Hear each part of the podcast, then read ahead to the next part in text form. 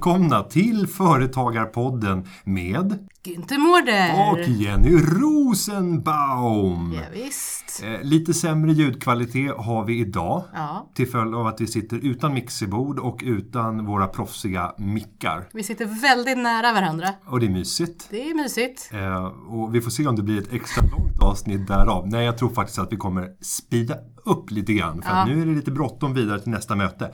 Men vi ska omedelbart, tänkte jag, kasta oss in här i Företagarpodden i de frågor som har kommit in. Och hur är det man ställer frågor till Företagarpodden? Ja, men man kan göra det på lite olika sätt. Men man kan göra det på Instagram, man kan göra det på Twitter. Då är det hashtag Företagarpodden. Man kan även gå in på vår hemsida och då finns det ett formulär där där man kan skriva in sin fråga och vilken kategori och lite så. Och så självklart Facebook då om man vill. Ja, så går man in på företagarpodden.se eh, så finns det ett formulär där man kan fylla i eh, frågor eller sociala medier. Företagarna. Vi ska kasta oss in till den här herren från Halmstad som heter Han heter Peter. Peter och han säger så här. Hej och tusen tack för en grym podd. Missar aldrig ett avsnitt och lär mig massor varje gång. Ja, det var bra. Nu till min fråga, det eviga dilemmat. Tjänstebil eller inte? När lönar det sig med tjänstebil versus att köra med egen bil? Ska firman, vilket i det här fallet är ett aktiebolag, äga bilen eller är det bättre att leasa bilen? Keep up the good work. Ja, Jenny, har du koll på reglerna kring tjänstebil? När, vi ska skilja på diskussionen här. Ja. Det är ju en sak om man själv är företagaren Mm. och eh, därmed själv kommer att, eh, så att säga, stå kostnaderna för bilen eftersom man äger företaget helt det. Mm. 100%. Eller om man är tjänsteman och tar ut en tjänstebil. Men nu tar vi företagarperspektivet först. Precis, och då är det ju så här att man måste ju som alltid i varje enskilt fall se vad som är mest fördelaktigt. För att det är ju så att en tjänstebil, då får man ju ersättning med 18,50 kronor milen. Eh, och det är det som då är skattefritt och resten, i det här fallet var det ju ett aktiebolag, då blir det inkomst av tjänst. Och då måste man ju titta på om det är mer fördelaktigt än det här då leasingbilen eller leasingavtalet. Eh, och det finns ju jättemånga olika leasingavtal så att det är ju väldigt svårt att veta vad som skulle vara i det här fallet mest fördelaktigt. Men det man kan veta det är att man kan dra av halva momsen på leasingavgiften. Så det får man räkna med. får nästan sätta sig Peter och räkna själv vad som är mest fördelaktigt skulle jag säga. Sen finns det ju också det här med förmånsvärde, för det kommer ju förmånsbeskattas om du tar ut en bil som förmån. Ehm, Och, och där finns det en problematik för att om du tar ut en väldigt gammal bil som är 25 år gammal så kommer inte det synas speciellt mycket i förmånsvärdet. Eh, För att Skatteverket tar inte hänsyn till i den utsträckningen som det borde vara vilket anskaffningsvärde som bilen har. Det är ju lite konstigt. Ja, och det här är någonting som har debatterats rätt hårt faktiskt. För att det stimulerar till att man köper sprillans nya bilar som företagare. För det är ekonomiskt mest rationellt. Och det är därför du ser att många tjänstebilar kommer ut på marknaden efter att de har använts kanske två, tre år. För då är det mer lönt att köpa en ny bil. För att det förändrar inte förmånsvärdet för tagaren i någon större utsträckning. Om det nya priset på den bilen man köper är lika högt som det ursprungligen var på den förra. Så det här är bisarrt, men om man ska resonera ur sparad krona perspektiv så är det ju alltid så att sitter man och kör en splitter ny bil så är det klart att det kommer att kosta. Det är inte så att det per automatik, bara för att man köper det via bolaget, plötsligt blir mycket billigare. Men det tror jag många tror att man Ja. är såhär, jag har tjänstebil, jag kör runt gratis. Ja, och, och någon står ju kostnaden i slutändan. Och är det du som är företagare, det är du som äger företaget. Det är du som tar ut förmånen och beskattas för den som att det är en inkomst av tjänst. Så det är klart att du kommer att bli en ekonomisk förlorare jämfört med att köpa en snål gammal häck till bil. En riktig sån där liten, jag vet inte om Nissan Micra, men jag föreställer mig att den är snål. Jag hade en Suzuki Wagon R+. Det låter som att det är en stor bil. Typ. Men det är en jätteliten bil eh, som är samma sak som Opel Agila. De två bilarna är identiska med varandra. Det finns någon liten skillnad faktiskt i motorn.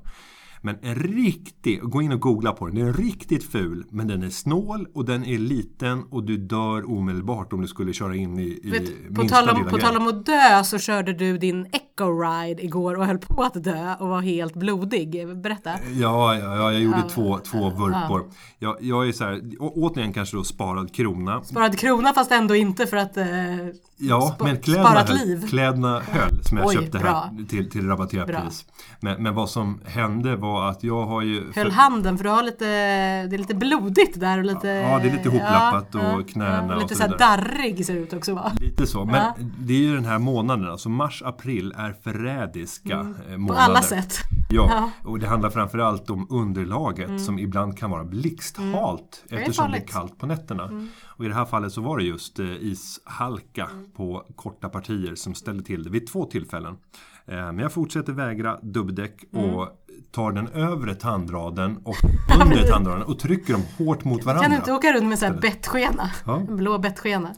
Ja, Ja, men, okej. åt, men om vi ska avrunda den här med Ja. tjänstebilsdiskussionen Mm. så är det ju så att du kommer, eh, tror jag, att i de flesta fallen gynnas av att köpa en riktigt snål bil som har 15 år på nacken och där du gärna ska titta på service indikatorerna, gå in på Bilprovningen eller på andra jämförelsesajter som redovisar Bilprovningens resultat. Så köper du en bil som har väldigt eh, få anmärkningar vid besiktningen.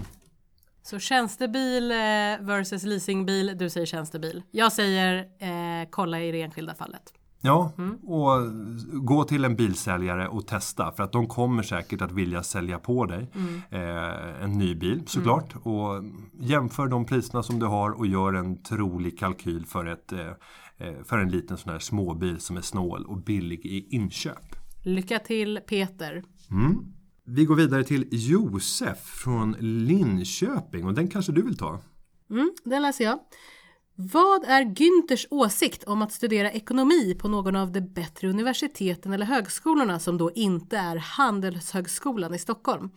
Tänker främst på Handelshögskolan i Göteborg, Lunds universitet och Uppsalas universitet. Det skulle vara intressant om du kunde resonera om arbetsmarknad, karriär och om man överhuvudtaget ska studera ekonomi, Günther. Vad säger du, ska man studera ekonomi? Är det bra eller? Ja, man kan ju fundera över om ekonomi verkligen är en, en vetenskap. Mm. Eh, Jag, jag står beredd att ifrågasätta det. Eh, Men självklart ska man studera. Jag tycker att det är ett bra sätt att eh, få mycket nya kontakter, nya perspektiv, lära sig att tänka i nya banor. Mm. Så att visst är studietiden eh, värdefull. Sen kan man säga att ekonomi, det kan man läsa. Ja, men man kan läsa det vid 23 eller 24 tror jag. Det kanske har ändrats sedan den tiden jag var kåraktiv och, och förde studentpolitik. Men jag tror att det var 23-24 lärosäten i Sverige som utbildar ekonomer. Och jag tror, utan att nämna vilka skolor jag tänker på, att just de här mindre högskolorna eh, som utbildar i ekonomi, de gör det av ett skäl. Och det är att det är billigt. Det är att de måste. Nej, det är billigt. ja. Alltså ska man ha en högskola så måste man Mm. eh, utbilda folk. Och då tittar man, vad är det billigast Vet du att det utbilda? billigaste faktiskt är juristlinjen? Det Det kan- var det då, vet du Ja. varför? Det var så otroligt lite lärarledda lektioner. Det var liksom bara självstudier i princip. Man kunde gå Ja. dit två gånger i veckan typ. Nej, och jag, jag tänker mig att det är stora likheter mellan Mm. juristlinje och ekonomilinje.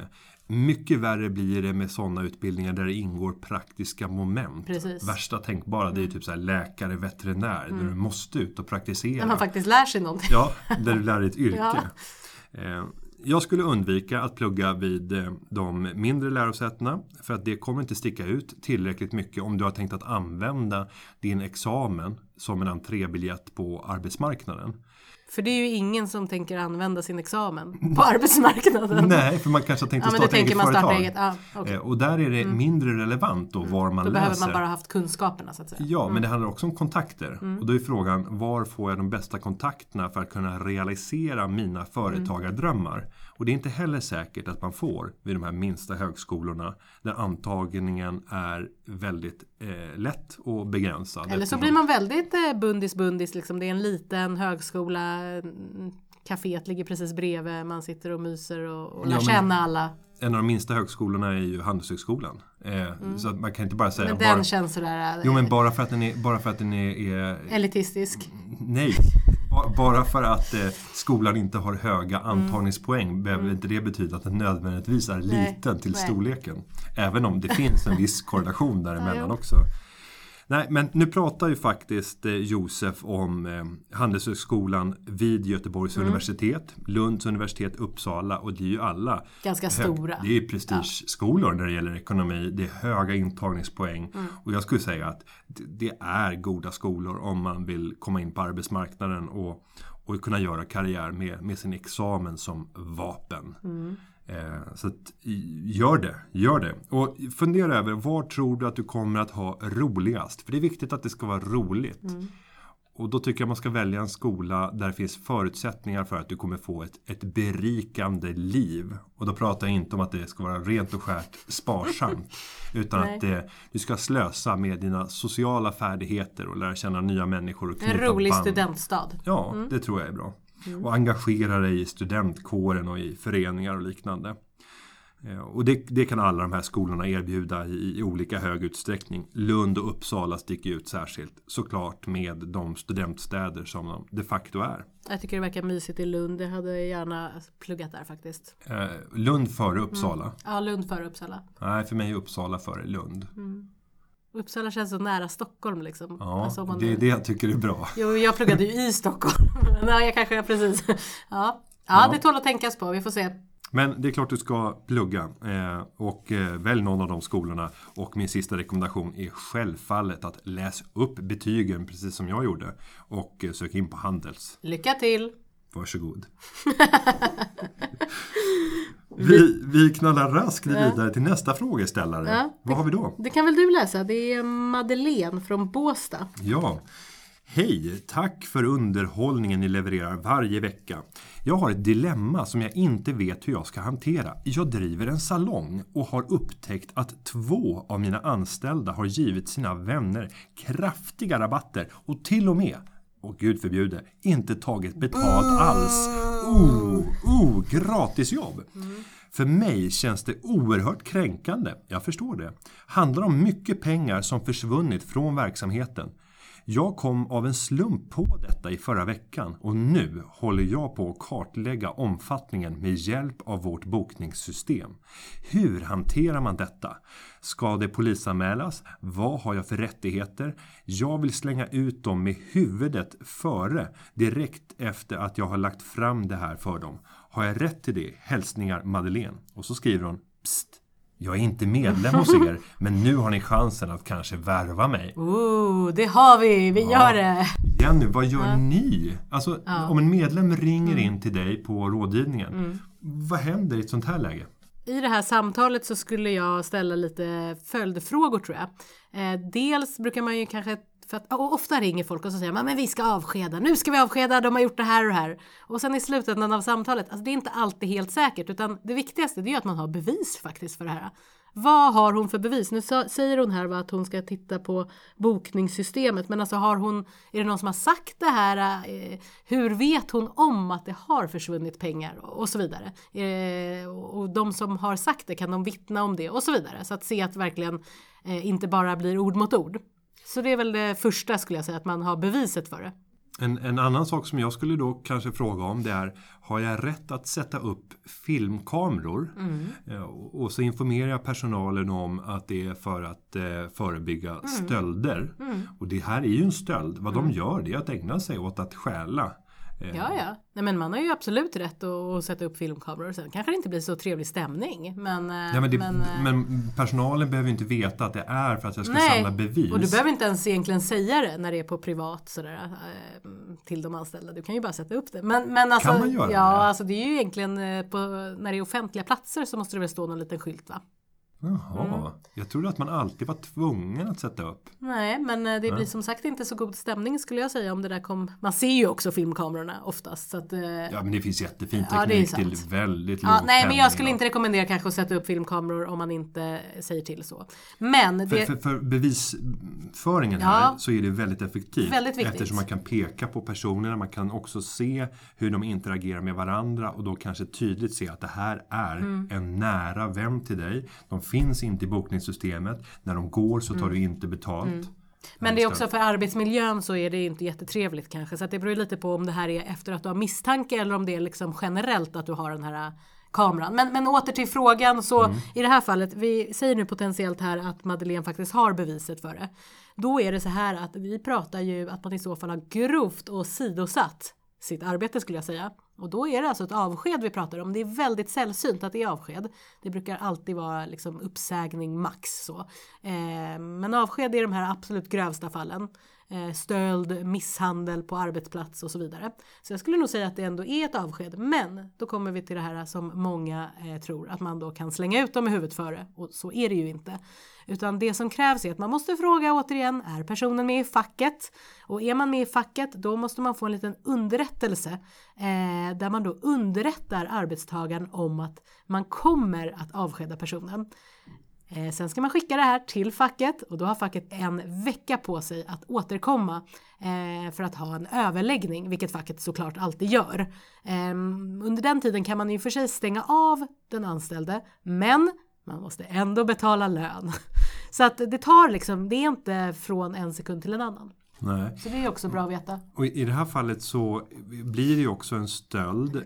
Både av, om driver man en salong så är det ju produkter som har använts vid de här behandlingarna oavsett vad det är för någonting. Sen är det ju också att man har tagit sin egen tid som eh, företagaren har betalat den här anställda för eh, och gett den till någon annan utan att ta betalt. Jag sitter och tänker på skadestånd. Kan man eh, driva en skadeståndstalan mot den här personen? Ja men det kan man också göra. Alltså, och sen är det ofta svårt att bevisa. Hur mycket har man faktiskt förlorat? Alltså om det är de facto de här pengarna. Om man vet hur mycket pengar det är. Men det kan ju vara massa annat som man har förlorat. Och då ska man räkna på det och sådär. Så att, men det, det som jag också ska nämna som är väldigt, väldigt viktigt här. Det är att det här kom hon på eh, av en slump i förra veckan. Och det är så att det finns en tidsfrist. Vi pratar ju ofta om de här fristerna. Eh, en tidsaspekt och det är att man måste göra något åt saken inom två månader. Så att eh, på tal om att värva medlem, ring in, bli medlem, ring till rådgivningen kanske och eh, man kanske kan hjälpa dig vidare därifrån. För att det gäller att agera ganska snabbt så man kan inte sitta och vänta ut det här och hoppas på bättre tider och sen om några månader tro att man kan avskeda någon. Nej, och det du får över telefon med en rådgivare hos oss det är ju att du kommer att få en plan för exakt hur du ska agera, Mm. vilken bevisbörda behöver du samla in. Vi kommer ställa frågor om vad du har i dagsläget och göra en initial bedömning av räcker det här för Exakt. att på, åberopa saklig grund för avsked? Ja. Eller av, avsluta. Avsluta, avsluta. Eh, sen så skulle jag, om man ska ta en sån här ful snabbing modell Mm. och det här, den här är förmodligen inte juridiskt acceptabel. Förmodligen inte. Eh, Men det är att brösta upp sig och använda liksom juridiska muskler. Nej, men juridiska muskler som man egentligen inte har och tänka psykologiskt. De här människorna kommer ju må dåligt när de blir påkomna. Har Mm. man dessutom fått film, filmer på att man har kartlagt Mm. de här, vi har bevis för att ni har gjort de här stölderna och ni har begå, be, betett er bedrägligt. Verkligen bedrägligt. Och, och det här vill ju inte ni ska komma ut, eh, vare sig i media och har de ovanliga efternamn så kan man ju alltid, kan man alltid hota med att man kommer lägga upp det här på Flashback Mm. eh, eller på andra sajter som är högt rankade som gör att så fort någon söker på det här namnet så kommer det framgå att det är en bedragare. Mm. Eh, Nu pratar vi lite utpressning. Ja, alltså Eh, Det här kanske inte att rekommendera och kombinera Nej. det med egna juridiska dokument där man skriver att vi har Alltså. förberett en stämningsansökan och kommer eh, kalla in advokater som kommer att eh, avkräva dig på de eh, stölder som du har begått Mm. genom och sen så lägga upp bevisen. Be någon jurist titta på det där så att det ser hyggligt formulerat ut. För jag tror att Eller så gör ni bara som jag sa, Jenny Rosenbaum. alltså det man kan göra på tal om bedrägeri, man kan ju faktiskt polisanmäla det. För att det är ju bedrägeri. Så och, att, och det är ju, det är och ju då kom, skämmigt. då det, kom, ja det är ju pinsamt. det är ju skämmigt. Tänk dig att få hem det brevet från Mm. polisen. Men det kan man ju också ha faktiskt när man är, har under förhandlingen, alltså med facket, om de nu är med i facket, att eh, ja men nu gör vi det här på ett snyggt sätt, vi avslutar och så vidare eh, och annars kommer vi att polisanmäla. Så det skulle man ju kunna ta upp eh, som ett hot där kanske, men jag skulle väl inte råda att, att hota innan. Nej, men om man gör en polisanmälan, det kan man väl göra bara det sådär? kan man göra. Det behöver man inte säga Nej. till om. Och sen så när de får hem polisanmälan eh, då borde man kunna veta vilken dag den kommer dimpa ner i Mm. brevlådan. va? Det kan man fråga polisen. Eh, det kommer nog ta ganska lång tid i och för sig. Alltså, Ja, men den- skriv ja. inte, gör, gör inte de bara rapporten och sen så läggs det? ner i brist på bevis. Jo, men de precis. skickar ut anmälan i alla Ja, fall vet till den berörda. Jag vet Ja, inte. nej. Det Men- känns som att det kommer gå för alltså det går ju snabbare i så fall om det bara är en vecka tills facket kommer tillbaka och har en överläggning så blir man ju av med problemet då. Men jag tänker att det kanske räcker. Mm. Alltså, om, om jag skulle få en polisanmälan från min styrelse i Företagarna eh, och sen så hör ordföranden av sig samma dag som jag har fått brevet hem. Okej, nu kan ordföranden sparka VD tillsammans Mm. Ja. med styrelsen då, utan saklig grund. Men låt oss säga att jag var anställd. Och sen så bara sitter man i ett samtal och så får man frågan Günther, hur tycker du vi ska göra nu efter den här polisanmälan? hur tycker du vi ska göra? Det här blir ju jobbigt. Men vet du att jag har faktiskt suttit i ganska många sådana här avskedsöverläggningar och man tror att man har liksom på fötterna och så, så går man därifrån och så händer det ingenting och sen så ja, Det handlar om bevisningen helt enkelt. Därför man tror att man har jättemycket på fötterna och sen så när man väl sitter där så, så kommer det upp någonting annat som arbetstagaren har suttit och hållit på eller som arbetsgivaren inte har nämnt och råkat nämna. Och det är därför man ska gå igenom det här ärendet innan och gör det snabbt. Och vår rådgivning över telefon är ju en sak. Mm. Men sen har vi ju också möjligheter att sälja hela så ska man säga, projekt Mm. i form av förhandlingar eller Förhandlingspaket. Ja, även i det här fallet kunna komma ut och diskutera med en anställd. Ja, ja, och, och de priserna som företagen erbjuder är extremt förmånliga jämfört med om du skulle gå direkt till ett advokatkontor eller en Ja, juristbyrå. nej men det går inte att jämföra. Eh, Så att det är också en möjlighet om man skulle vilja ha ett stöd i det Mm. Verkligen. samtalet. Och ett sånt stöd, ja, det, Det kan vara i form av Jenny Rosenbaum. ja, om jag bara kommer ut och ser sur ut, kommer med skinnjacka och solglasögon. Exakt. Det här är Günther Mården. Säg Så har han liksom så uppslagna nävar också från att han ramlade på sin cykel Ja. så han ser farlig ut. Och, och sen kanske jag även kommer med datorn och visar Ja. att jag har gjort inlägg som kommer skjutas ut i sociala medier. Det är svartmål. Nej, Precis. nej, Han har ingen nej, pistol nej. men han har sin dator. Nej, nej, Nej. Ja. Oj, eh, ta det lugnt. Vi eh, hoppas att Madeleine kommer att vara medlem eh, alldeles snart. Mm. Meddela gärna på sociala medier eller direkt via frågeformuläret på företagarpodden.se. När så har blivit fallet så ska vi hälsa dig välkommen som medlem i Företagarna. Ja, Vi går vidare. det gör vi. Nästa fråga är Målan från Norrland. Och han säger Hej på er! Underbar podd ni har dragit igång. Jag är en kille som går i funderingar på att starta upp en målarfirma i en stad där det är fyra större målarfirmor och det dubbla med mindre firmor. Då undrar jag vilket sätt som jag skulle kunna bäst konkurrera med de andra firmorna. Ska man satsa på PR? Ska man sköta pappersjobbet själv eller anlita någon för allt? Kommer förslag? Tack! Fortsätt med det ni gör med vänliga hälsningar. Målaren. Vad säger du Günther? Det Du här- som har varit i byggbranschen. Ja, och det här är ju svårt. Mm. Att slå sig in där det redan finns en mängd etablerade aktörer kommer vara tufft. Man måste ha någonting som adderar ett ytterligare värde om det inte råder väldigt lång väntetid på målare när Mm. en beställare väl kommer in. Men det första och bästa tipset som jag har att ge det är att dominera dina eh, mottävlare, dina konkurrenter digitalt till att börja med. För att även i eh, För det är inte det första man tänker på att man ska göra någonting digitalt. Nej, men Så. om man ska köpa en målare, och nu vet inte jag hur stor den här staden eller, eller mindre orten är, men om det bara finns fyra aktörer så misstänker jag att det är en väldigt liten ort.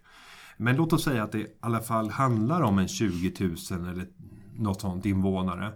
Då kommer det ju vara personer som gör sökningen efter målarhjälp, måla om hus och så lägger man till ortsnamnet Sala.